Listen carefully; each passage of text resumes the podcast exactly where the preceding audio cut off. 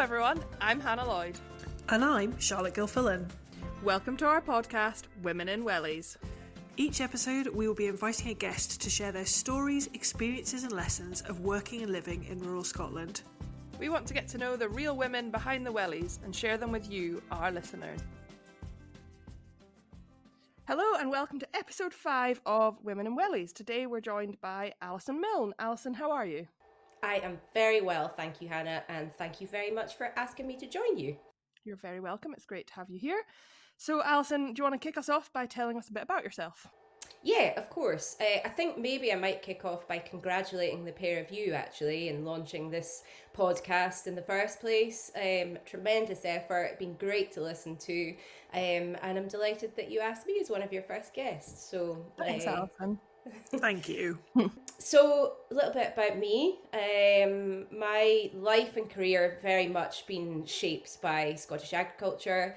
I grew up on our family farm just outside Stirling and started my career with NFU Scotland as regional manager for Orkney, Shetland, and Highlands. When I took the job, I'd never been to Orkney and Shetland and didn't quite appreciate the distance that I was going to be covering from Edinburgh.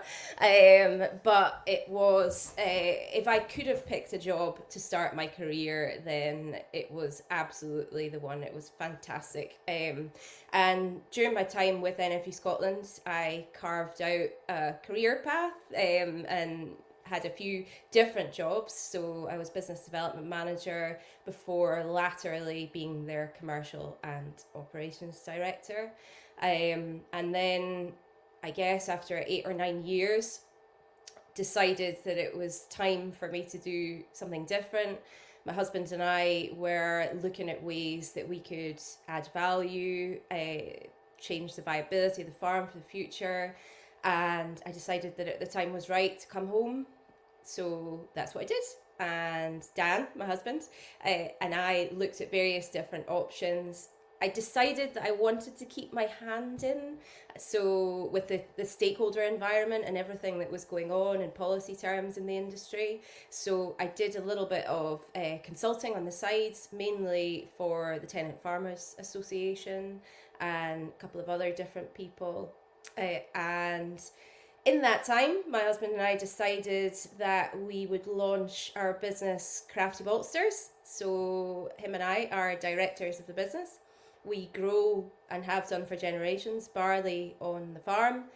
We decided we wanted to shout a bit louder and really demonstrate in the supply chain how much importance the farmer and the barley has. So we launched Crafty Maltsters, and I'm happy to kind of share a, a bit about that journey with you um, later on in the podcast. And alongside that, I also still do at my consultancy business. I'm involved in Scottish Rural Leadership Programme and working with a number of different businesses, uh, mostly in the food and drink supply chain and agri supply chain. And I'm also director of Scotland Food and Drink, and I think that's probably enough for right now, but I'm sure more things will come out that I've forgotten about. Do you ever sit still, Alison? Like I thought I did a lot of things, but I think I think you trump me quite a, by quite a long way now. well, I, I do sit still occasionally, but the the job that I forgot in amongst all of that is that I'm also a mum. Uh, and that is a very important job to me. So yeah, the chances of me sitting still with three boys in the house are, are virtually nil. But it sounds like you've got a lot of a lot of different things and strings to your bow there and a really varied um, kind of career and experience across the agriculture sector. And i know that i'm looking forward to slightly slightly later in the podcast hearing more about the journey to crafty maltsters. Yeah it's certainly very varied but i think i've quite purposefully chosen things that are complementary so, the organisations that I work with, the Rural Leadership Programme, my own farming business, and Crafty Maltsters, I've learnt lessons in each of those different areas that I can transfer, which I think is is the best part about it, and and I love a bit of variation. Mm-hmm. And I think that's the key to doing lots of things, isn't it? That if they complement each other, then the crossover is all there. So it so it so it doesn't feel like you're doing quite as many things, which I think is is really valuable. Definitely. It's been a juggling act to get to the point where I really feel that the right balance is there. And I think now. It's probably only in the last couple of years that I really feel as if I've I've got that balance right. Um, Alison, you were awarded an MBE in 2020, and um, I'd love to hear the story about being awarded that um, because I think when you found out, you thought it was a friend pulling your leg. I certainly did. The main reason for that was because it was during COVID time, so it came through as an email. And we all get lots of different spam emails from various places. So I was reading this thinking, this is definitely somebody pulling my leg or or some sort of spam. The more I read on, the more I thought, no, this actually looks quite official. And then I sort of fell off my chair and I printed off the letter that I'd got and ran outside without my shoes on, looking for Dan. He was in the yard. I think I can't remember it was silage or he was doing something. And I'm waving this piece of paper, going, Dad, Dad, Dad. Um, and he was ignoring me and saying, Just wait, just wait, busy, busy and I'm like, can't wait, can't wait. So anyway, I, I uh, ran up, showed him this letter, and I think for a moment he thought possibly it was a joke as well. And then I guess we just hugged each other, and it was like, wow, this is real. I'm not quite sure how to take this. So it definitely took a little while for it to settle in and, and feel real. And more than anything, I just felt incredibly humbled uh, at this point in my career to have have that accolades, recognition, whatever you want to call it, um, was was really humbling. So I had to wait for quite a while because, of course, it was all during COVID. So I think it was actually two years before I went to to Holyrood, and it was Princess Anne that presented me, who of course is a real stalwart and a fan of the farming industry. So it was really really lovely to to have that connection, have that discussion, and yeah, we had a lovely family celebratory meal afterwards, which was was great. Eh, I mean, that must have been one of your proudest moments, was it? Yes, definitely. I think it's hard to sometimes separate what goes on in your family life from your career moments and i mean obviously the standard uh, answer is that many of these proudest moments come along with your children and i think there's been quite a few with with crafty maltsters as well.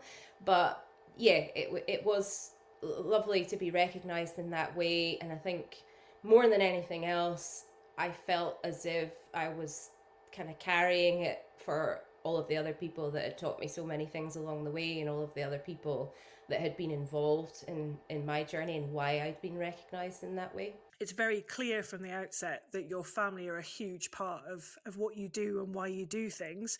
Would you say that your family are kind of your biggest inspiration when it comes to doing what you do? Definitely.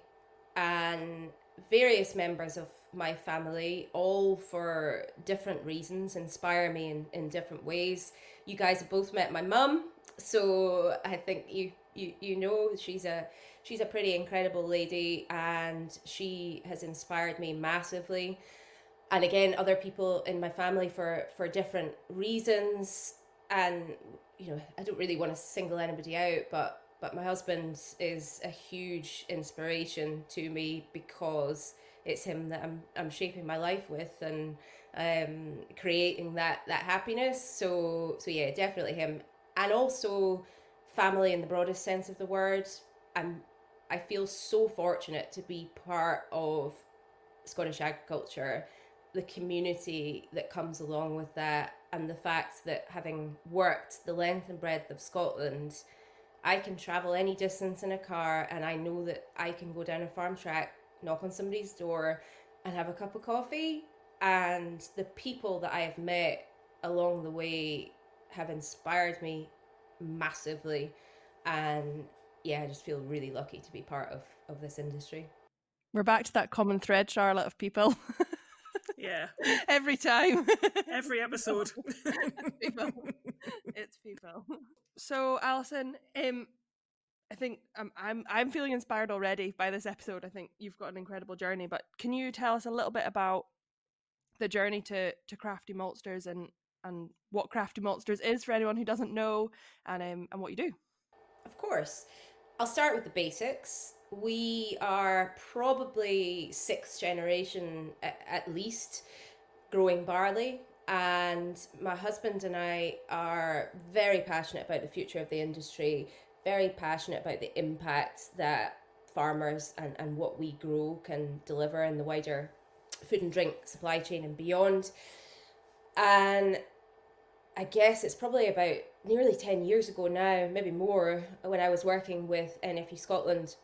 I was doing a supply chain project with Tennent's Lager, who were very keen to get closer to their barley growers and really bring that provenance through in the supply chain. And the more I looked at it, the more I realized how impossible that is because, like so many other aspects of the food and drink supply chain, we operate in that commodity marketplace. It's highly industrialized, and in many ways, there's nothing wrong with that. That that is the way in, in which we we've developed. But there's a sweet spot, a special part there that if you really want to bring through the essence, the importance, the value of what lies in Scottish produce, then you have to change your mindset and you have to do it in a different way. And that's when we started to realize that there was an opportunity for small scale malting. So that the burgeoning craft brewing, distilling uh, industry that's so exciting is actually able to get what it wants in the sense that it can say, I know where my barley, where my malt comes from. And more than that, what we were trying to to say was this barley has a value. It's not a standard product. It has the ability to change your end product if you let it. If you let the flavor come through, if you let the story come through, then there's a massive opportunity and it's a really exciting one across the whole supply chain. So that was when we thought this is worthy of further exploration. Let's find out whether we can do this. And there's been, or there was, quite a few challenges along the way, not least because nobody else was doing it in, in the UK, or sorry, one other um, farmer down in, in Haddington. Nobody else was doing it, so really nothing much to learn from. So we started looking at what was happening in America, and there was a growing craft malting scene there. So we learned a lot by by looking across the pond. Equipment really hard to do if not many or find if not many people are actually doing it. Massive, massive capital investment, huge risk, huge kind of leap of faith. So there was many, many things that were stacked up against us.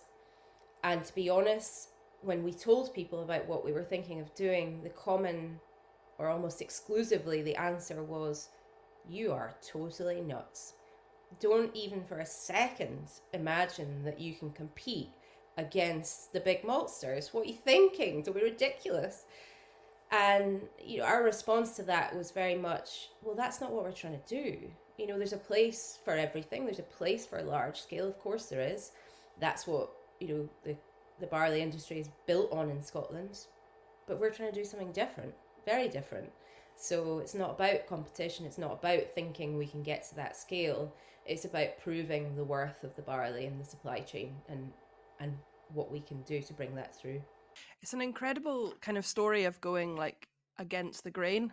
Excuse the very bad pun, but like, but you know, and like carving a carving a different a different path against lots of people saying no, we have to stick to the status quo.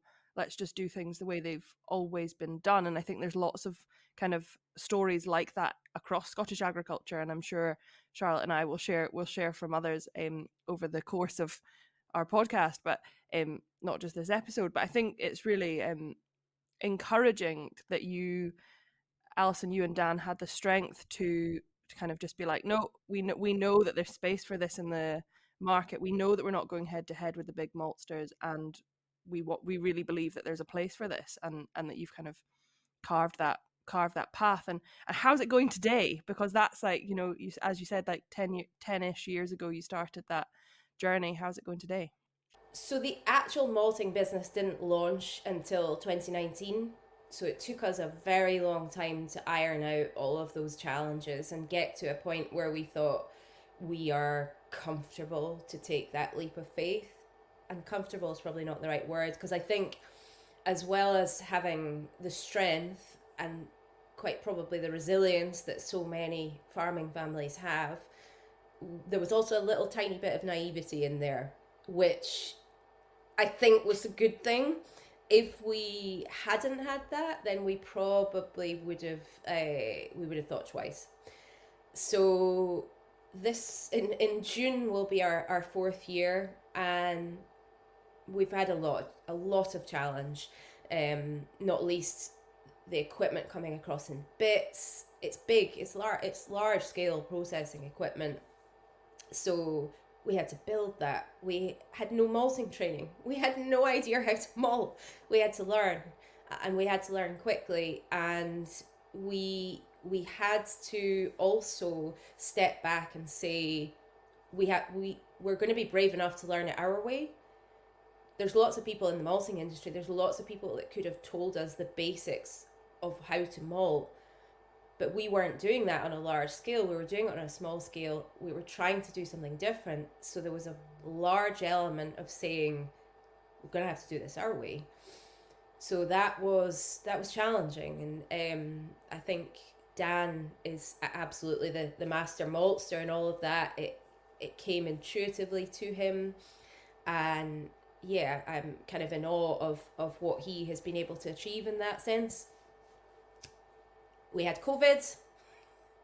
Uh, we've had you know various things from a brewing and distilling perspective that have influenced our customer base. You know, we've seen brewers come and go. Um, we work a lot with the distilling industry now, which in many ways is is able to absorb a lot of these challenges in a different way, so they're a bit more steady. But our processing equipment is a four ton system that's what it's billed as. The reality is that's not what it actually does. The malting process, everybody told us, would take seven days. The reality is it actually takes 10, sometimes 11 days. So, all of those different factors have had a big influence on the output and the sales that we can actually achieve, which has meant that the business model we projected is very different from the one that we have in reality, which is definitely challenging and I think if Dan and I, which we don't often do, take a step back, remove ourselves from those challenges and say, well, what have you actually achieved? It, that's a really important thing to do. And I, I was uh, telling Charlotte, I, I did a podcast a home brewing podcast last night and they were asking me loads of questions about crafty maltsters and everything we did. And they were they were just so enthusiastic about what we'd achieved. And you know saying your malt the quality is second to none it's amazing it makes fantastic beers. And it's really important for us to take that step back and say in a small way in a medium way whatever it is we've changed things.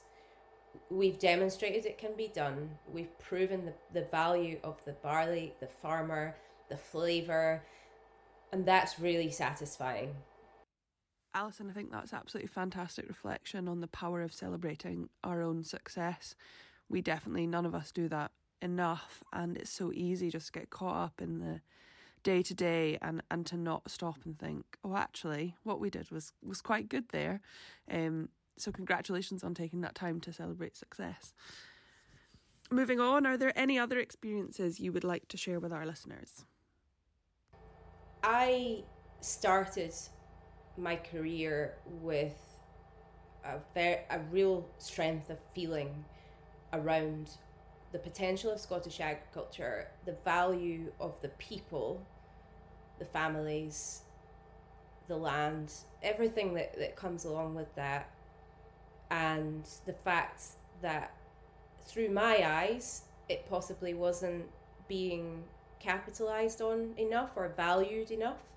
So when I started my, my role with NFU Scotland, I, I did so with an absolute belief that I know where I'm going. I'm going to a point where I can be influential enough to to change to change that. And to showcase similarly with crafty maltsters to showcase the value of the people and the products. For me that's what it was about. And I, I knew pretty early on that in order to do that would require fundamentally an ability to listen because the value that I picked up from people along the way was the most important thing. I had to listen because it wasn't about what I thought was the right thing. It was about what the industry and the people that, that make it up thought and, and really understanding that. And the other massive factor was patience. Patience, patience, and patience. And for me, you know, I hear a lot that there's an unwillingness to change in the farming industry. That isn't my experience. My experience is that the people that I come across have see a value in what they're they're doing. Somebody else looking at it might think that they should be doing it in a different way, but unless you get under the skin of that business and really understand the motivation of the people behind it, how on earth can you say that they need to or should change? Um, for some people, it might be absolutely about profitability. For other people, it might be environment. For some, it might be community. So, unless you understand those things, I don't believe that we're in a position to tell people that they have to change in the swathing way in which we tell Scottish agriculture that it has to change. And I never, in all of the things that I did with, with NFU Scotland, and there was quite a few different projects that, that I launched. So, I did a project in Orkney and Shetland called Farming for the Future, where it was about peer to peer learning because we, we were often in this model where we get in experts to tell our members, our farmers, what they should be doing. And my feeling was that knowledge, that passion exists in the industry. And yes, you have to have people to facilitate that. Yes, you know, there are people with areas of expertise that we can learn from but bring all that together and you've got something pretty special. And that's how you create the change that, that you want to see. So at the beginning people said uh, it's not going to work. You're not going to get people coming out. They won't be interested.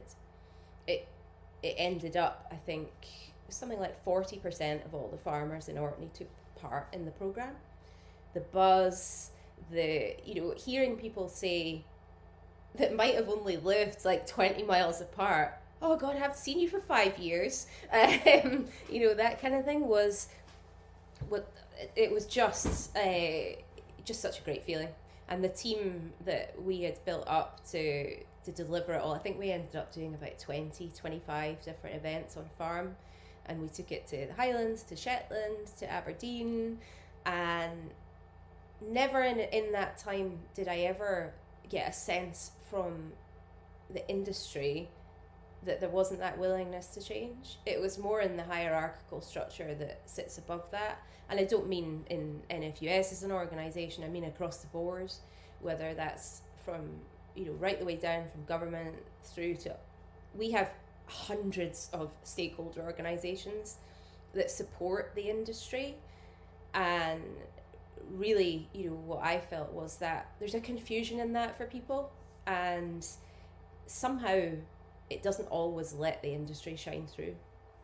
I think it's absolutely brilliant, Alison, the the starting of that visiting each other because we're seeing it everywhere across the board. You know, agri Scottish agri tourism are doing it, um, other organisations, and now we're seeing a real kind of desire to learn from each other, to see what each other's doing, to to step away from being so busy just doing and to to go and see what other people are doing. But but and there is so much opportunity for that in this current market and I think that's that's brilliant and fantastic that you had such great engagement early on in Orkney and in the Highlands with with that kind of opportunity. And um, I know I really enjoy going to see what what other businesses across the rural sector are doing um, and I know I'm not alone in that. And I I I know that from our like rural leadership journey, there's people there talking about, oh, can you come and see what I'm doing so that we can share knowledge and experience and uh, and learn from each other. And I think that's is so so powerful. Yeah, and I and I think that kind of hits the nail on the head. That's so busy just doing, and many farms are really, really tight. You know, from a labour perspective and they just simply don't have that time to to get off and and and also there's so many things so many events to choose from how do you begin to say that's the one that you know if i've got three hours in my week to spare that's the one i'm going to go to Um, and you know, it's it's just the network understanding from other people what's valuable, what's good, what's and it goes back to what I said at the beginning. We're we're a massive, massive family. It's interesting that the public perception of Scottish farming because uh, time and time again, you know, we're hearing stories of how farmers have adapted to overcome challenges. And there's obviously this big question mark at the moment around future sustainability of Scottish farming and what that's going to look like, the importance of diversification in, in sustainability. And I think just, you know, going back to the to the crafty malts example, I mean that's a great example of how diversifying your business can help you become more sustainable in the future. Definitely. I don't like the word diversification um, because, and, and it's so commonplace that everybody uses it, but I prefer to say added value because I think what what Dan and I were very clear about before we went down any other route was the farm business is the core. Unless you have that right, unless you recognize that you can't do anything else with that without that foundation. It is what has provided us for generations with what we've got. We simply want to add value to that, and we want to work with what we've got, add value, and showcase that to you know whether it in our case the brewing and distilling industry, but it's equally applicable in every agri supply chain, whether it's beef or soft fruit or whatever it might be. Um, so yeah, adding value is I think, really, really important. Finding the route to do it is the challenging part. And then I suppose just looking at your your children's future and the legacy that you're leaving for them, are they quite active on the farm and things? Not massively. Not massively. They they have an interest, and I think sometimes when you're growing up, I know certainly in my case you could you take it for granted a bit because it is the environment in which you grow up and you don't realize that the swathes of space the excitement the to us it's it's quite commonplace. And it's only actually when you're a bit older and you leave and you think oh I, i'm hankering after that again. That that's my life. That's where i want to be so I think it's it's it can be difficult from that point of view. I mean, Max, my eldest son, he's got his sheep, and they they do muck in a bit, but uh, maybe not as much as uh, as Dan would like. um, tractor driving age is certainly going to be useful, but I think um, you know in terms of the legacy bit, we talk a lot about legacy, and that that's what drives us in our business and it's true uh, because we've been lucky enough to be to be handed over a business and to grow that business. But as well as legacy what is equally important is the happiness the fulfillment for us in this generation because it's utterly pointless knocking your pan in day in day out to get to a point to hand over that legacy of things, you know, and assets. For me, the biggest legacy will be in the people in the in my children. If I if I can look at them and say, you know, in part I have influenced their their path, who they are as people, their kindness, their response, you know, all these different things. For me, that's the most important legacy. And to be quite honest, I really want to enjoy my time right now. I'm not looking to retirement to to do that. I want to have fun now. Yeah, I think that's absolutely crucial. I think agriculture is very much a vocation, um, as well as being a, a, job, if you like. But if you are, if you love what you do, if you're truly passionate about what you do, which you clearly are, Alison, then it doesn't feel like work sometimes.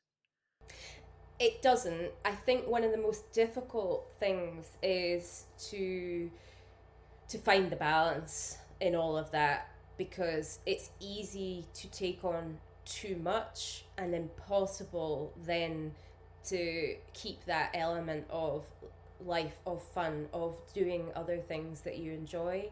And it's it's been a a long journey for me to find that balance and to say no you know to say I'm, I'm sorry, I, I don't have time to do that. I'd love to be able to help you. I'd love to be involved, but I just, my non negotiables, it's going to compromise them. And I will not miss sports day. I will not miss parents' evening. I will be here most of the time when my children come in from school. And, and I'm sorry, but that's for me, I'm not compromising on that. One of the things I wanted to ask you, Alison, was about confidence because you have achieved so much in your career, in your life, and everything. How have you found your confidence develop over that time? Firstly, thank you very much. That's very kind of you to say uh, to say that.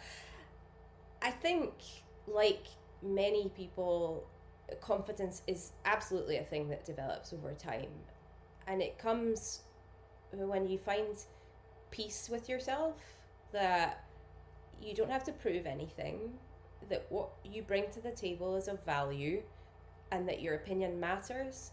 And I I still have imposter syndrome. You know, I'm involved in a couple of projects that sometimes I think I, I don't know I don't know how anybody thinks I know what I'm talking about. but you I'll have people go, yes, yes, yeah, yeah, I agree, and I'm like, okay, that's good because I thought I was talking crap. um, so you know, I think everybody has a crisis of confidence at some point, and I suppose for for me, I am innately a very resilient person. I will go tooth and nail uh, if it, but with a smile on my face in, in the nicest possible way. Um, to to get what I believe is the outcome that, that needs to, to be there. So the patience, the the resilience, that comes quite naturally to me. Um, and although I might have had difficult times in life, I've never stopped believing that the point of happiness or achievement that I wanted to get to was out of my reach. I always believed it, it was there. Um, I think actually the biggest boosts to my confidence probably comes not from saying I can keep going, I can keep going, I can do this. It's from stopping to say something's not quite right. I'm not I'm challenged, I'm hurting, I'm sad, I'm whatever I am. Stopping to say there's vulnerabilities here and to the outside world I look absolutely fine and I'm fighting on and I'm doing this and I'm achieving that. But if behind all of that, it's not quite right, you're never going to have that level of confidence that makes you happy. And I think the biggest thing for me was stopping and saying, I need to sort those things out before I can actually genuinely feel confident that I've I've done what I wanted to do or, or I'm on a journey that I want to be on. I think that's really powerful, Alison, what you've just said about vulnerabilities and confidence coming from being able to stop and face the challenges as well. Um, the question we end asking all our guests, um, so it's time for you, is what's one piece of advice you would give to the next generation of women in rural Scotland? I think probably what I just finished up on there around vulnerabilities, and I think one of the the things for me that really hit that I think I was reading a book or reading an article or something and that quote which you've maybe seen before don't cover up the cracks because that's where the light comes through was let the let people know what your vulnerabilities are. Let people know that you're unhappy or that you're you're worried about something and address it. And you know I think honesty authenticity you know, I you had said before this podcast that a couple of the questions that you were going to ask me, and one of them was around the challenges, and I think in my head I had a pretty stock answer for what I might say, and I thought, well, that's not what this podcast is about. This podcast is about honesty. It's about vulnerability and saying, you know, we all have those moments. So I think the most important thing I would say to people is do not be afraid of um, of letting the vulnerability shine through, being honest, and being you. Because um, let's face it, you can't be anybody else. All those things are taken. I think you're both incredibly inspiring, and everything that you've done, whether it's in relation to this podcast or in your careers, I feel very fortunate to have met you, very fortunate to be part of this, and yeah, it's, it's great. Huge well done. We really appreciate that, Alison. It means a lot. And thank you for all of your help and support. Um, it has honestly been absolutely invaluable. So that's a wrap on episode five. Um, Alison, thank you so much for joining us today to share your stories, experiences, and lessons. Thank you very much. If you would like to connect with Alison on social media, you will find her details in the show notes. Thanks for listening. If you enjoyed this episode, follow us on Instagram at Women in Wellies Podcast to stay up to date with all the latest news. And you can email us with any questions on womeninwelliespodcast at gmail.com. And we'd love it if you could leave us a review and subscribe so you never miss an episode. Until next time.